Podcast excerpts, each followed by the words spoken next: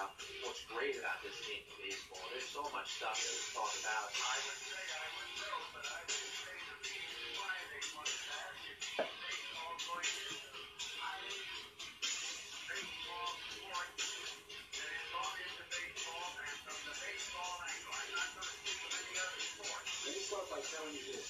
I have never used steroids, period. Just remember, it's not a lie.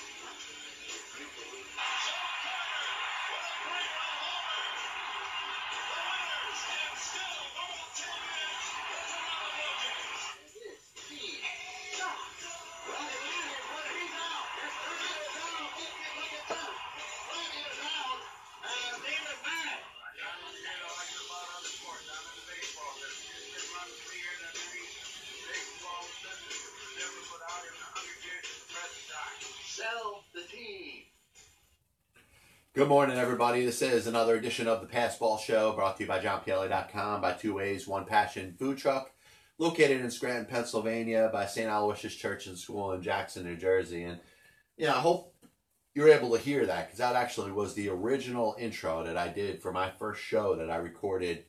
Um, it was, I believe it was October of 2011. So it's over eight years ago. And it just brings back some memories. I actually had to go through a whole lot of different shows and actually find that intro. I was kind of happy to do it. But as always, glad to be with you. Uh, anything on your mind in the world of baseball, sports, and unifying America, drop a line. You can comment either on uh, Periscope or Facebook Live feed. Um, going to talk a little bit about the conclusion of the World Series. Probably let off a couple things off of my chest that I've been a little frustrated to see. But you know what's good about being right is when you actually see the fruits of being right. And I don't get to gloat about being right as far as certain opinions, especially as they apply to the world of sports. And you've heard me yell for a matter of time about the whole role of major league manager in baseball, but I've also spoken a lot about bullpens and the over reliance on relievers, and it was kind of nice to be proven right again. Um, talk a little bit about Jimmy Garoppolo in a little bit. Um, some fascinating things. I think a lot of the other the other shows are going to talk some Jimmy G today, coming off of the 49ers' eighth straight victory to start the season. So I will, you know, as I uh, shy a little bit away from baseball in a little bit, we'll t- talk a little 49ers football. I'm going to talk about the managers, and as we hit what we'll call the opening point of the show, the cuckoo clock, the whole thing. Glad to be with you. Uh, we're going to talk a little bit about how many games a manager wins or loses. And if you saw the title of the show, you know I've already given it away. So why why don't I just get into it right now? Um, been kind of steaming over this for a while and watched the conclusion of the World Series and one in which the Washington Nationals have everything to be proud of. They earned the victory they got. They didn't win it because the Astros lost it. They took advantage of every opportunity. And I also think that their game plan was to keep themselves away from what they considered their biggest weakness. And you know what? They weren't geniuses for discovering that their bullpen was their biggest weakness. Their bullpen was the biggest their biggest weakness. You could bring up a uh, a non-baseball fan and they'd be able to tell you that the Washington Nationals bullpen of this year was not very good. So the Nationals were obviously cognizant, you know, conscious of it, made a big deal to say, all right, well, what do we got to do to avoid going to these crappy relievers, these lousy relievers that are not any good, that are blowing leads left and right, and were the absolute reason why the Washington Nationals started the season 19 and 31. Well, use them less. Use them less by going longer into your games with your starting pitchers. But when you can't go long, long into games with your starting pitchers, you take other starting pitchers and use them in relief, which it's not a coincidence that the last three World Series champions have all done that. One of whom was the team that lost the World Series this year to Houston Astros when they won in 2017. So I'm looking at this from many different angles and trying to understand why there essentially is blasphemy as it exists within the sport. There's almost a false narrative that's being reiterated through front offices and being told that this is the way that baseball has to be played right now. There is an overuse of major league relief pitchers. And you can have the greatest smorgasbord of the best relievers assembled in a game in any given era. But it means diddly squat when you're talking about playing postseason baseball. And it's amazing that I have to bring this point up because people, are, for whatever reason, good, educated baseball people that are being employed by front offices in this sport do not understand this. We saw it happen in 2017 when the Astros beat the Los Angeles Dodgers. Brandon Morrow pitched in all seven games of the World Series. And listen, Brandon Morrow could have been Mariano Rivera in his prime. But the more an offensive team gets to see the same relief pitcher in the same series, the advantage is going to go to the hitter. And you saw that in 2017 when the Astros ended up winning the World Series in seven games against the Dodgers. A well played series, but one in which the Astros used whatever the small advantage that they had over the Dodgers, the ability to go to a Charlie Morton or a Lance McCullers in relief in a big game over the Dodgers who were relying on the bullpenning mentality. The same bullpenning mentality that the Dodgers tried to do in 2018, and it led to the overuse of Kenley Jansen. Now we look back at Kenley Jansen and we say that he's not a big game reliever. And maybe that was the reason why Jansen didn't pitch in what turned out to be the deciding game of the uh, NLDS against the Nationals this year. But it wasn't Jansen's fault. It was the way that he was used. The fact that, for whatever reason, teams, their front office, their analytic staff, the ones who are making the decision of who plays and who doesn't play, and the order in which players play, they feel like the postseason, all of a sudden these pitchers are just going to be able to pitch every single day. And because they have an off day between games, two and three, and between games, six and seven, it's going to be okay because they get their proper rest. And they may be right about that. But you know what they're wrong about? They're wrong about the fact that the best of what the reliever has, even if he's got it, is going to beat the best of what the offense, you know, com- contributes as they're trying to combat them. And that's a problem. Because the more a relief pitcher goes into a game, and you saw it with Will Harris, Will Harris, with all due respect to him, and the 11 scoreless innings that he threw in his past postseason, he, he did well. But he got to a point where he was overused, not because he couldn't pitch his best, but there's a difference with the, with an overuse of pitching too much and an overuse of the other team getting a better look at you. And that's what cost the Houston Astros the World Series this year. And they deserve to lose because of that. The same reason the Los Angeles Dodgers deserved to lose last year and the year before, and even this year in the postseason.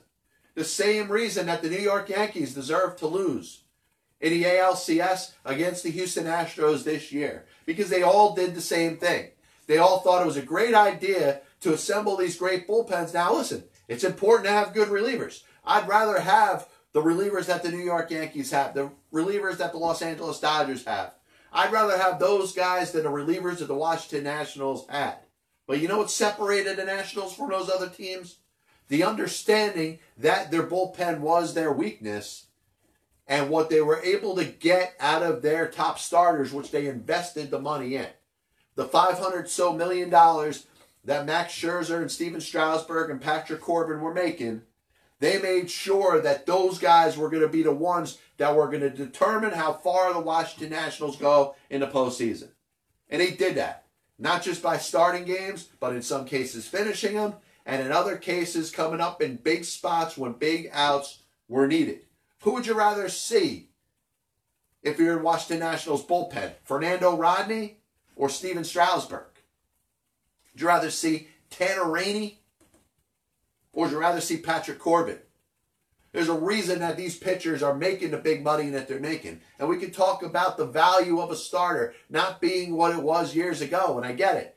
You know, you're going to pay Gerrit Cole $300 million to essentially pitch six or seven innings every fifth day. It's not like you're signing Tom Seaver or Bob Gibson that are going to give you nine. But because of that, the whole understanding of baseball and the way the game's being played, it's assumed that starters are not important. And if you stack up with these great relievers that you have in your bullpen, you're going to have the ultimate chance of winning the World Series. Well, the only question I have to you, if you really believe that, is who's won the World Series with the big bullpen?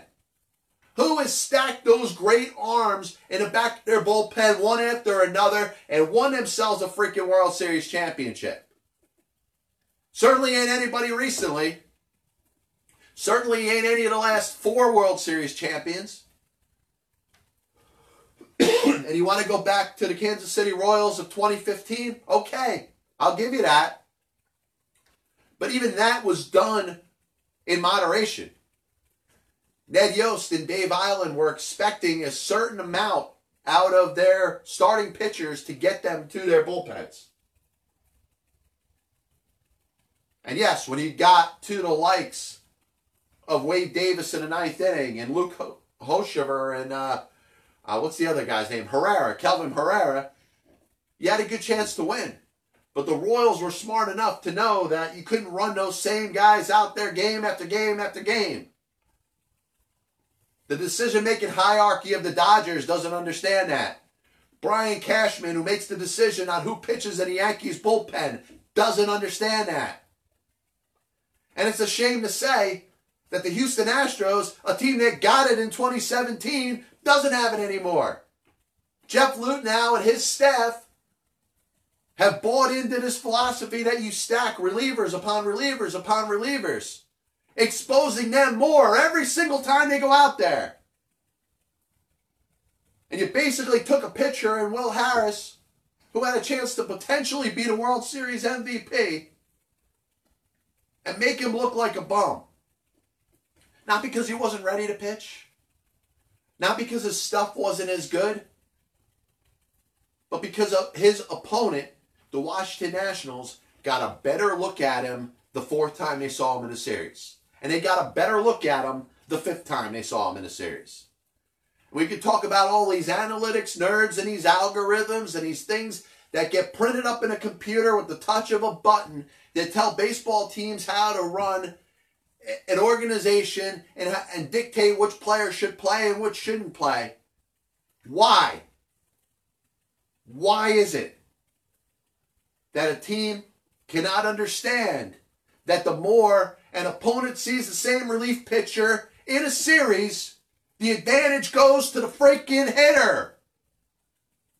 The offensive team gets the advantage. Every single time you run the same relief pitcher out there, game after game after game. No algorithm's going to tell you that. Is that why baseball's blind to it? Is that why the Houston Astros couldn't realize or are, are baffled that Will Harris couldn't get the job done in game six and game seven of the World Series?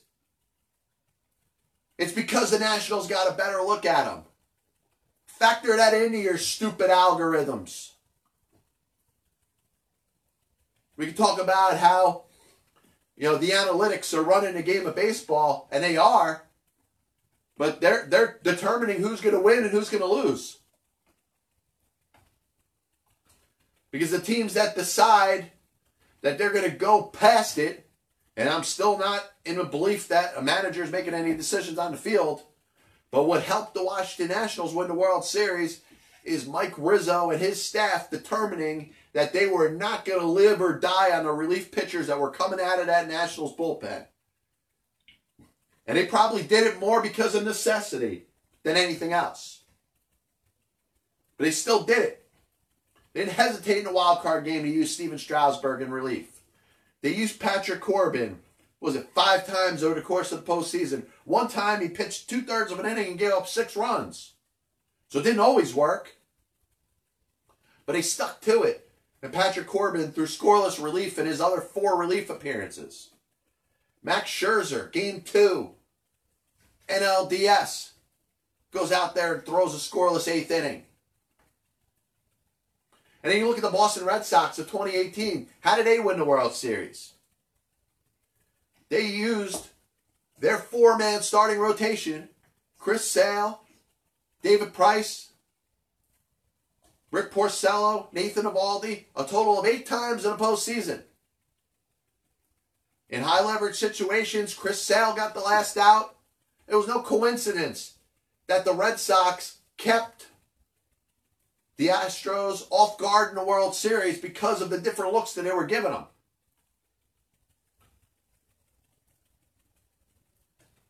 And it almost seems like it's like bucking the system, but it really isn't.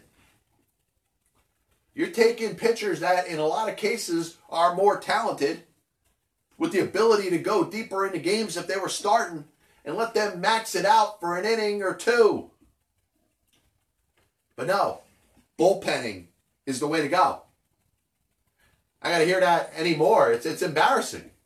You know, the Yankees should look at themselves right now and say, you know what?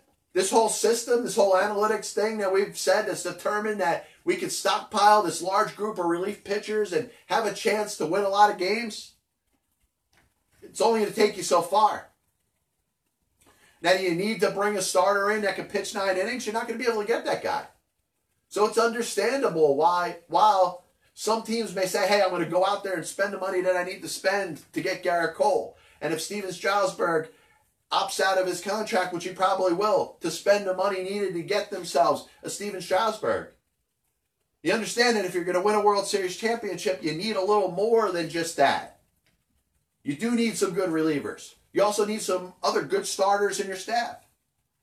Odds are you need to have three or four really good starters that you could use in certain relief situations in the postseason. And this isn't a new idea.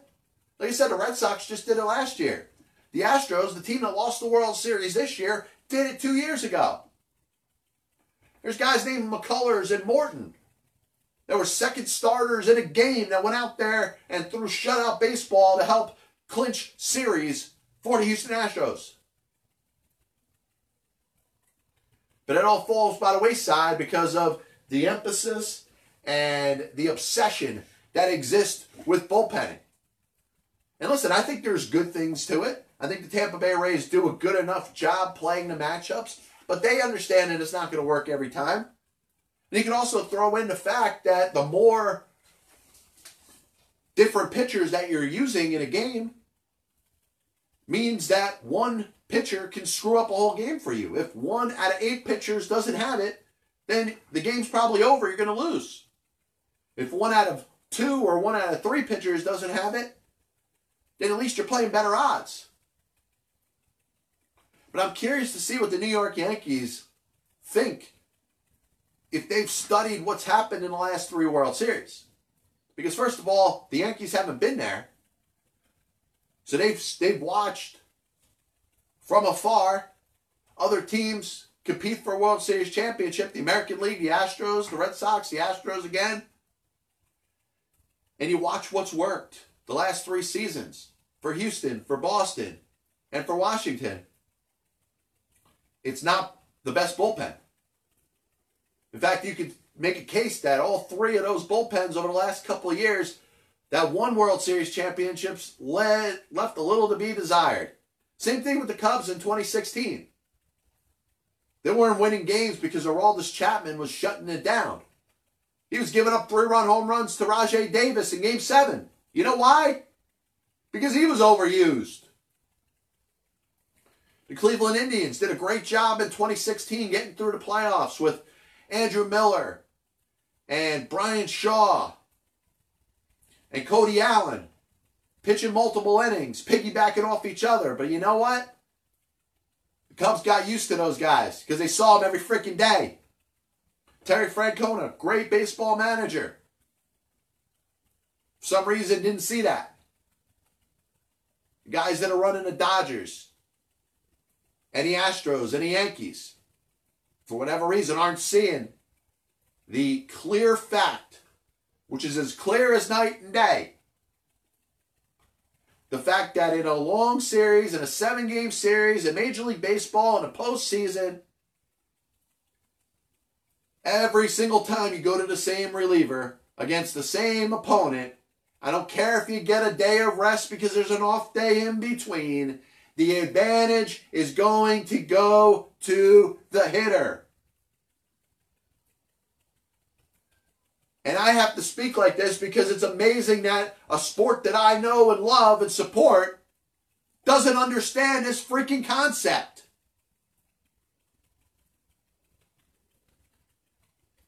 But no, the, the numbers guys or the, the algorithm says go to this reliever because the matchup says it. Well, the matchup doesn't dictate the fact that the offense is getting the same look at the same freaking pitcher. But okay. Keep telling me how smart these computer algorithms are. Will Harris, well, he's thrown 11 scoreless innings. That means he's going to throw up a zero every single time he goes out there. Doesn't factor in the Washington Nationals batters that get a better look at him every single time he appears in a postseason game. Not only do they have the first hand knowledge of seeing him, but they have all the video of every one of his pitches that he's thrown, every at bat that every team that has faced him so far in the postseason, and they know exactly what to look for. You don't think at a certain point a batter is going to jump a pitch off of a pitcher that they've seen a couple times? Well, I know he throws a fastball and he throws a curveball, and you know what? 30% of the time he's going to throw me a changeup. And you know what? If I sit back in a changeup, maybe I'll get a better look at the pitch. Or, hey, his fastballs, they're usually high and inside. How about if I jump a fastball? But no, hey, these, these relievers, they're so great. And we don't even factor in the fact that relievers generally are failed starters. And a lot of them are getting a second life to their Major League Baseball careers because they wanted to be starters and were good starters but couldn't get the job done. Mariano Rivera, the greatest reliever in Major League Baseball history, was a failed starter. And he actually had to earn his job as the closer because he was a, a guy pitching in relief for the Yankees in 1996. John Wetteland was their closer. And if it wasn't for the great job that Re- Rivera did as a middle reliever, he may never have been a closer. And he would have never been Mariano Rivera. But the age old question is going to continue to be who do you want? Three great relievers? Or that one big starter? And the answer is you want that one big starter. Now, a lot of teams aren't going to get it. A lot of teams are going to do stupid things this offseason and not invest themselves at all with Gerrit Cole and not invest themselves at all with Stephen Strasburg. But it's just amazing that every reliever that you consistently rely on, they can't go out there and pitch seven games of a World Series, seven games of a League Championship Series. You need length from your starters, but you also need to change it up a little bit. And not be like the New York Yankees and have your pitching lineup set every frigging game.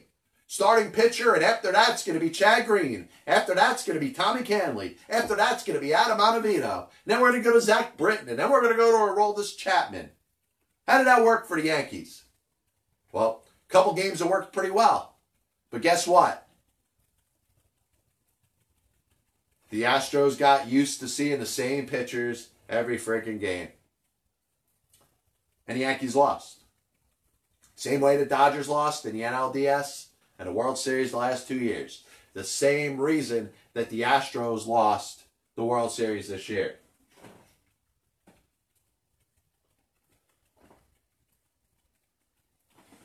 So, uh, Cap Madano joins the program. Couple comments. He's talking about let's do away with the relievers. Uh, Papelbon was a failed starter, and sorry, but you can win without a bullpen, and he can. And it's basically the point that I've made. Now, relievers are important, but it's overemphasized right now. and you're watching, you're actually seeing it right before your eyes what isn't working. And it's not. Stockpiling relievers upon relievers upon relievers. Even if you get the best matchups, even if you're running the best algorithms through your analytics staff that's telling you to go with this pitcher over this pitcher, even if you are changing it up a little bit, you need length from your starters. And you know what? If you watch the last three World Series champions, the 2017 Houston Astros, the 2018 Boston Red Sox, and the 2019 Washington Nationals, they got a little extra from their starters. Not just on the games that they pitched, but the days they were available to pitch in relief. I even think of the 2015 NLDS Mets against the Dodgers. One of the biggest innings of that series was the seventh inning of Game Five. Was Greinke against Degrom? Degrom spent after six innings, and the Mets went to Noah Syndergaard, and that was probably one of the biggest innings of that entire postseason for the New York Mets. And you give them credit for seeing that. The same thing that the last three World Series champions have seen it. You need more from your starters. As much as you ever did before. You may not get be getting complete games from them, but the difference now is in addition to as far as you could get in the game, if you get in the sixth, get in the seventh inning, you also need them to be available on their throw days. You also need to, them to maybe make up those other couple innings that you weren't are no longer expecting out of them when they start to come in relief. Last thing about Game six, Seven of the World Series, Washington Nationals won it for a number of different reasons. It should have been Greinke to Cole, just like it was Scherzer to Corbin. That's how the Astros lost it. And for whatever reason, they didn't think any time was good enough to bring Gerrit Cole in the game. Let's take a look at Will Harris for the fifth time in the series. Let's take a look at Joe Smith for the fourth time in the series. When he hasn't even pitched well. Ryan Pressly's had a horrible postseason, but let's run him out there for the fourth time. But Gerrit Cole, guy's probably going to win the Cy Young. Guy that's about to make 300 million. Can't use him in Game 7 of the World Series? Why? Because the algorithms didn't say so? And please don't humor me with your stupid blame AJ Hinch. AJ Hinch had no friggin' control over this game. He did what he was told. He was told to go to Will Harris in that spot. He was told exactly when to take Zack Greinke out of the game.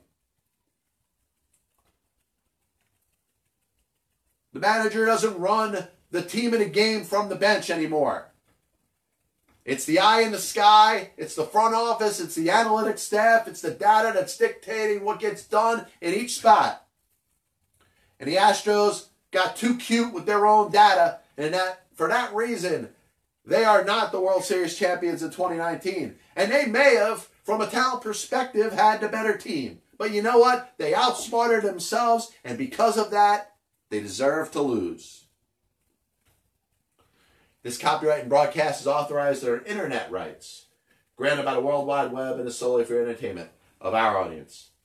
Any publication, reproduction, or other use of pictures, descriptions, and accounts of the show without the express written consent of the Passball Show, JohnPielli.com, and John Pielli LLC is prohibited. Any commercial or use the program, such as by charging admission for its showing, is similarly prohibited. So, you know, you've heard me a couple times talk about the value of a Major League Baseball manager in a game in 2019, and we know pretty clearly the manager has no value. It absolutely doesn't. A manager in Major League Baseball right now is probably, I'm not going to say it's useless, because he does have a couple things that are very important. He's there to make sure that you got a good pulse of the clubhouse. It's very important that he does relate to his players, and the players come to work motivated and they love to play for the manager. And he is the guidance counselor. He wants to make sure that when they're having a bad day, they have a better day emotionally and mentally.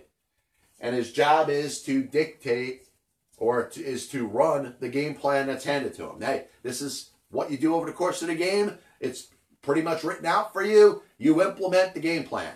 That's a major league manager in 2019. And honestly, I'm not going to call anybody names that doesn't understand this, but I think there has to be some better education out there to make sure that at least people that are associated with baseball, that talk baseball, that love the sport, even down to the fans, understand that this is the way that managers are being used right now.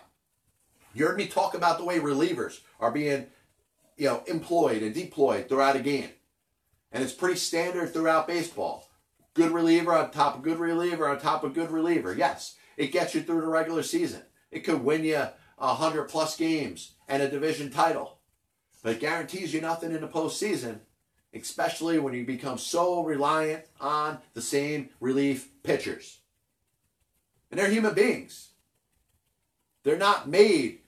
And you ask Zach Britton. Zach Britton made a great comment after the Yankees lost in game six of the ALCS. He said, listen, we're relievers for a reason. The starters are supposed to go longer in a game for a reason. This backwards mentality, just because you've seen a couple instances where it works, doesn't mean that it's always going to work. And the more that you rely on the same group of relievers for one game, for two games, for three games, for four games, and even if, especially when it gets to five, six, and seven games over the course of nine days, you see what happens. And it's not a coincidence that those same relievers that got you to the promised land are the ones that end up disappointing you and becoming the bums of the series. So manager, and this is this is becoming, I guess, my judge when I'm looking out for people to see what is it that kind of grinds my gears? What is it that gets me to a point where I kind of start laughing and maybe questioning the knowledge that somebody has when it comes to the great sport of baseball that I know and love? And, and I guess my go to line now is going to be, well, a manager could win you an extra five or lose you an extra five games. With all due respect to anybody that believes that, you are so full of shit. It's unbelievable. It's one of the most ridiculous comments you can make as you've watched the game evolve over the last five years.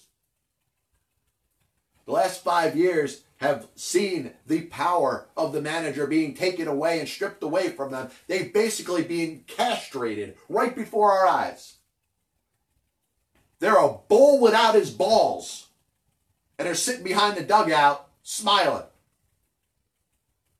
They get a series of data, and their job is to freaking implement it. And you think a manager, wow, well, they could pick a different reliever. Uh, they could uh, change the lineup up. Now, managers in Major League Baseball have very little to do with the bullpen. And they make believe they do. You have a little discussion back and forth with the pitching coach.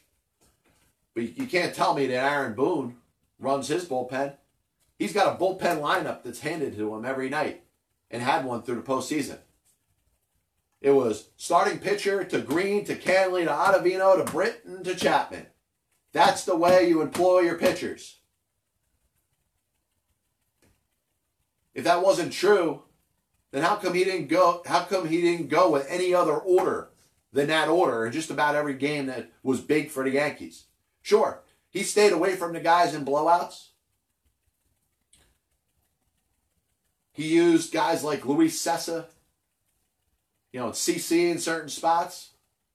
But those were all in games that the Yankees didn't have to win. The games the Yankees had to win, it was starting pitcher to Green to Kahnle, to Ottavino to Britton to Chapman.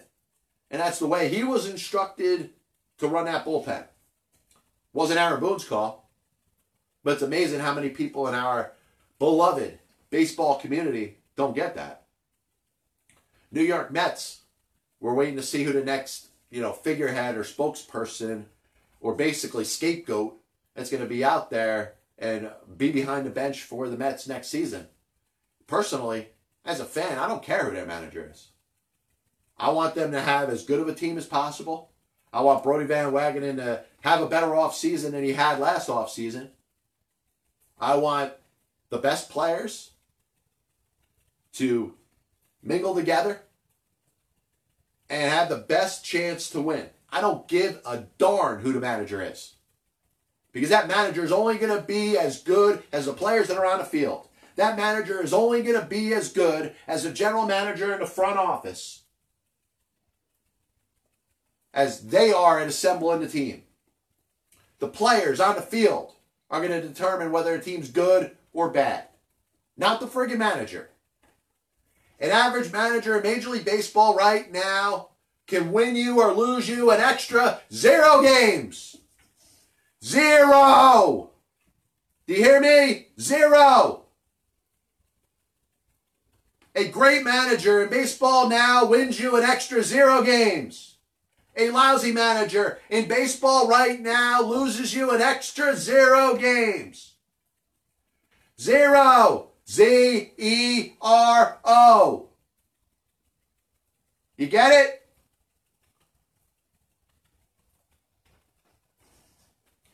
This is the famous Budweiser beer. We know no brand produced by any other brewer that costs so much to brew and age. Our exclusive Beechwood aging produces the taste, the smoothness, and drinkability you will find in no beer at any cost. Sorry for being a little fired up today, but in all honesty, I mean, it is kind of disgusting. The way that we've seen the game change right before our eyes, but the general public is still being led as if they're a group of puppets. They're going to stick to whatever narrative they're told. And it's like if you, if you let it go, let go the fact that the manager in Major League Baseball is not as powerful as you believe. It's almost like you're you're you're voluntarily taking away your own credibility. And I think that's insane to think that way. We've watched the game evolve. We understand that a starter doesn't go any more than seven innings traditionally. Complete games are something of the past. You've watched that, you know, having just eight or nine regular players running those same guys out there all the time, for the exception of a few circumstances, may not be the best way to go. You want to have some sort of platoon advantage that you're using, whether it's offensive, defensive, whether it's righty, lefty, whether it's uh, offense, defense. You see it even like a Houston Astros team runs basically the same lineup out there, have strategic plans for what they want to do on defense. They studied that the two catchers they got, you know, Chirinos and Maldonado. There's certain better matchups for one for the other. Same thing with Suzuki and Gomes with the Nationals. So we're we're as fans and people that cover and follow the game, we've accepted this. But we are really grasping and cla- clapping, uh, you know, kind of gripping onto the fact that the role of the manager in Major League Baseball is not changing. We just don't want to agree with that. We don't want to believe it. We don't want to absorb what's going on. It's almost like part of our childhood, maybe, is being taken away from us. The days of Earl Weaver and Billy Martin and Lou Piniella screaming and yelling at umpires. When we could really judge a manager based off of their performance, because we knew that if a team is good, it was because of what the manager did over the course of the game, the way the manager ran his team, the way that the manager optimized his lineup and used his bullpens and stuck with his starters and made a decision of when to go to relievers. There was a point where all of that was true. Just right now, it isn't. And I think the quicker that more of us kind of come on board, and it's almost like a cult, really. Like there's a cult anti-following of the role of a major league ma- manager getting, you know, basically castrated before our eyes. And I just don't think it's I just don't think it's right. But most importantly, it's not accurate. And I think we want to be accurate in just about all the information that we're portraying and we're sending out there to others. You know, we don't want to be throwing false information out there. And, and it's funny, some of the combatants, the people that come against me when they try to make a case that a manager in baseball has so much of a bigger role than it does, they call it a conspiracy theory. Analytics is a conspiracy theory. It's all we hear about is analytics. Maybe you've heard the word analytics and you don't understand what it means. Maybe grab yourself a dictionary, look it up, or maybe read a couple books that actually describe how analytics are applied in baseball today. And you'll, you'll find that analytics have come at the expense of the major league manager. We're talking about robot umpires in baseball, how the robot umpires will essentially take over for the actual human umpires. Analytics have basically are basically the computer's version of managing a baseball game. It's a combination of a video game and a manager who used to dictate what's going on. So if you can acknowledge that there's analytics in a game, you sure better be able to acknowledge that the role of a Major League Baseball manager in a game as is played today has almost almost irrelevant. He's there to make sure that he's got a pulse of the clubhouse. And like I said, if a manager doesn't have a pulse of the clubhouse and the players aren't showing up every day, giving their best and trying, then that's grounds for a manager to be terminated. And they need to implement the game plan from above. So if the manager's not listening, if he's not being subordinate to his superiors, which maybe maybe that was the case. Maybe Mickey Callaway did his own thing. Maybe he didn't listen to Brodie Van Wagenen. I don't know. I don't think we're ever going to know that. I think when Mickey Callaway writes his book, and it's going to be called "I Didn't Do It," you're gonna you're gonna start to real you're gonna start to get a better feeling of Mickey Callaway as a person and the fact that he did his job the best way he could, and he had his hands tied. Most of the decisions, most of the criticism of the guy, really for the exception of screwing up the posting of the lineup, which was probably because he didn't know what the lineup was in the first place. He was given a lineup, but he probably just wrote it down wrong. It wasn't his idea. Think about it. A manager is given a lineup, and his job is to post it. So he's rewriting it. He's trying to basically copy off of a piece of paper. It's not his own idea.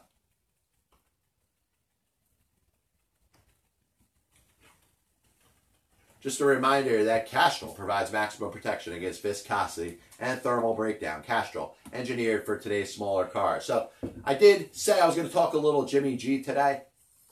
And obviously, you know, it's a good time to talk about that when the quarterback has a, a nice performance, um, leads his team to a close win. Um, maybe a lot of people thought it would be closer than anticipated against the Arizona Cardinals, but I think the Arizona Cardinals are a little better team than we give them credit for, certainly better than they were last season. And I would have taken the points with this game, and I've stayed away from Thursday games really since the first couple weeks of the season. But I would have taken the points, and I would have won. Yeah, what am I sitting at? Five games over 500, six games over 500. And my picks this year, not bad. So I was thinking, you know, Jimmy Garoppolo has led his team, the 49ers, to an 8 0 8 0 record to start this season. Remember, he was traded from the New England Patriots to the San Francisco 49ers at the end of the 2017 season. A bad 49er team at the time, a team that was 1 in 10. All of a sudden inserts Garoppolo as their quarterback. They win their last five games. Last year, they got off to a 1 and 2 start. Third game is the game that Garoppolo gets hurt and then they go three and ten the rest of the way to finish five and ten. So you got back to back six and ten seasons, but Garoppolo winning six of those ten games. Leads his team to an eight and zero record this year. His overall record as the quarterback of the San Francisco 49ers is 14 and 2. You add in the two games he started as a quarterback of the New England Patriots, and Jimmy Garoppolo is 16 and 2 as a starter in the National Football League. Now, does he does it mean he's going to maintain that? I think one of the things that we should think of, and we were talking, we spent a lot of time talking about managers in Major League Baseball, the role that they have or don't have. A quarterback still has a very big role in how good a team is and how bad a team is. Now we'll see Garoppolo hopefully healthy enough to get to the playoffs and see how far he could take the 49ers. I mean, you've seen other very good quarterbacks do that. Tom Brady getting to, you know, how many Super Bowls now? Nine. He's been to more Super Bowls than any other team in NFL history. Patriots have won six of them, they've lost three. You know, you think of guys like Drew Brees, Ben Roethlisberger, even Eli Manning, the multiple Super Bowls that he, he's won. We, we tend to judge in football, hey, your team is only as good as the quarterback. And I really think that's true. You know, I, would like to debunk that theory. I'd like to, to talk about ways that maybe it's not true. 49ers, you can make a case that they're just as good this season because of their defense than they are with Jimmy G as their quarterback. And you can talk about game managers as they apply to the National Football League. And there's been good game managers that have gone out there and led the team to promised land in the postseason, have won big playoff games, and in some cases have won Super Bowls. You know, Peyton Manning last year with the Denver Broncos, great defense, a defense that carried them to that Super Bowl. What did Peyton Manning do? Well, he managed the game. He was really no be- no better than an Alex Smith that year. He was no bigger than that regular journeyman quarterback that you're just asking to lead the team downfield, run the ball a little bit, throw the ball a little bit. You don't have to win the game yourself, just don't lose it. So we've seen that work in certain cases. But for the most part, teams that are winning Super Bowls, they're doing it because of the big quarterback. Now, Nick Foles came up big in the last couple games uh, of the you know the season a couple years ago. Championship game, Super Bowl. Sure, Doug Pederson saved some of his best play calling for the you know the latter part of those games. But Nick Foles still had to execute those plays. I'm interested to see because I think of a guy that started out really good or really well as a quarterback for the San Francisco 49ers. And I know the mere mention of his name is going to draw reviews, whether they're negative or positive, because it's such a polarizing figure, a person that really has transcended the sport. Because you think of, you mention somebody's name and you get as much of a reaction. You don't see that happen with too much. That is transcending in itself. So I'm not going to get too far off task. But Colin Kaepernick, in his first 23 games as the quarterback for the San Francisco 49ers, led his team to a 17 and 6 record. His record in the last 24 games that he was the quarterback for the San Francisco 49ers was 11 and 23. In fact, you're looking at a quarterback that, when it was all said and done, had a losing record behind center for the San Francisco 49ers. But when Kaepernick was winning 17 of his first 23 games, and certainly before he ever he ever spoke or led any sort of protest, nobody really knew who he was. They just knew that he was putting up numbers on the field. But you wonder what Jimmy Garoppolo is going to be. And I watch it, I'm following it, and you're watching 14 games, won, two games lost a 49ers team that I wasn't looking for or looking at as a perennial or potential Super Bowl contending team or winning the NFC. You got to say they're in a good spot now, though. Yeah, they seem to, every time they have a little bit of a challenge, they seem to come ahead. And like I said, their defense is good. I think they're well coached. I think they have a well rounded team. Now, Emmanuel Sanders was a great acquisition. He catches, what, seven balls for a buck 13 yesterday? Touchdown. Nice acquisition. But I wonder, is Jimmy G going to be for real? Because, you know, that, whatever, 16 out of 18, basically 8 out of 9 games, and 888.8888888888888888, etc. winning percentage isn't going to last forever. A little bit of a recap of the show today. We talked about bullpens and the overemphasis on relievers and how it's worked out for the teams in baseball. How did it work for the Astros in the 2019 World Series? You tell me. How did it work for the New York Yankees and the Los Angeles Dodgers this year in the postseason? You tell me. How did it work in the 2018 and 2017 World Series for the Los Angeles Dodgers? You tell me. Teams that have won the World Series the last three years the Astros in 2017, the Red Sox in 2018, and the Nationals in 2019 put more emphasis on their starters. In some cases, push their starters longer into games than they normally would. But in days that they didn't, they made sure that they had options with their other starters, used them on throw days, and got a lot for them in the postseason. So you talk about an analytics guy that's going to put this algorithm in a computer and tell you that your best philosophy is to go to their pitcher and use these four relievers because they're your best relievers. And then do that in game two. And then do that in game three. And then do that in game four, game five, game six, and game seven. And guess what? Every single time you go to each one of these individual relievers, the advantage goes to the hitters. That's all I have to say about that. A manager in Major League Baseball, and I'm going to keep fighting this point until the day I'm in the grave. A great manager wins you an extra zero games in a game of 2019. A horrible manager, in your eyes, loses you an extra zero games because they don't have the control that they had in the past. They're figureheads, they're spokesperson, they're guidance counselors.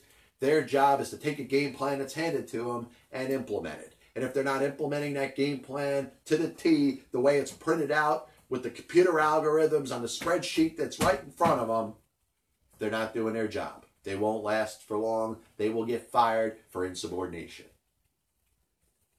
Spoke a little bit about Jimmy G. 16 and 2 as a starter, uh, as quarterback in a National Football League. We'll be back with you next week. We'll do NFL picks, uh, same way we did a couple weeks ago. I'll share them through my Pass Ball Show Facebook page. Not really that much to talk about. Doing pretty well though. We'll be back with you next week. This is the Pass Ball Show, brought to you by JohnPielli.com, by Two Ways, One Passion Food Truck, located in Scranton, Pennsylvania, by St. Aloysius Church and School in Jackson, New Jersey. God bless you, and as always, I'll see you on the other side.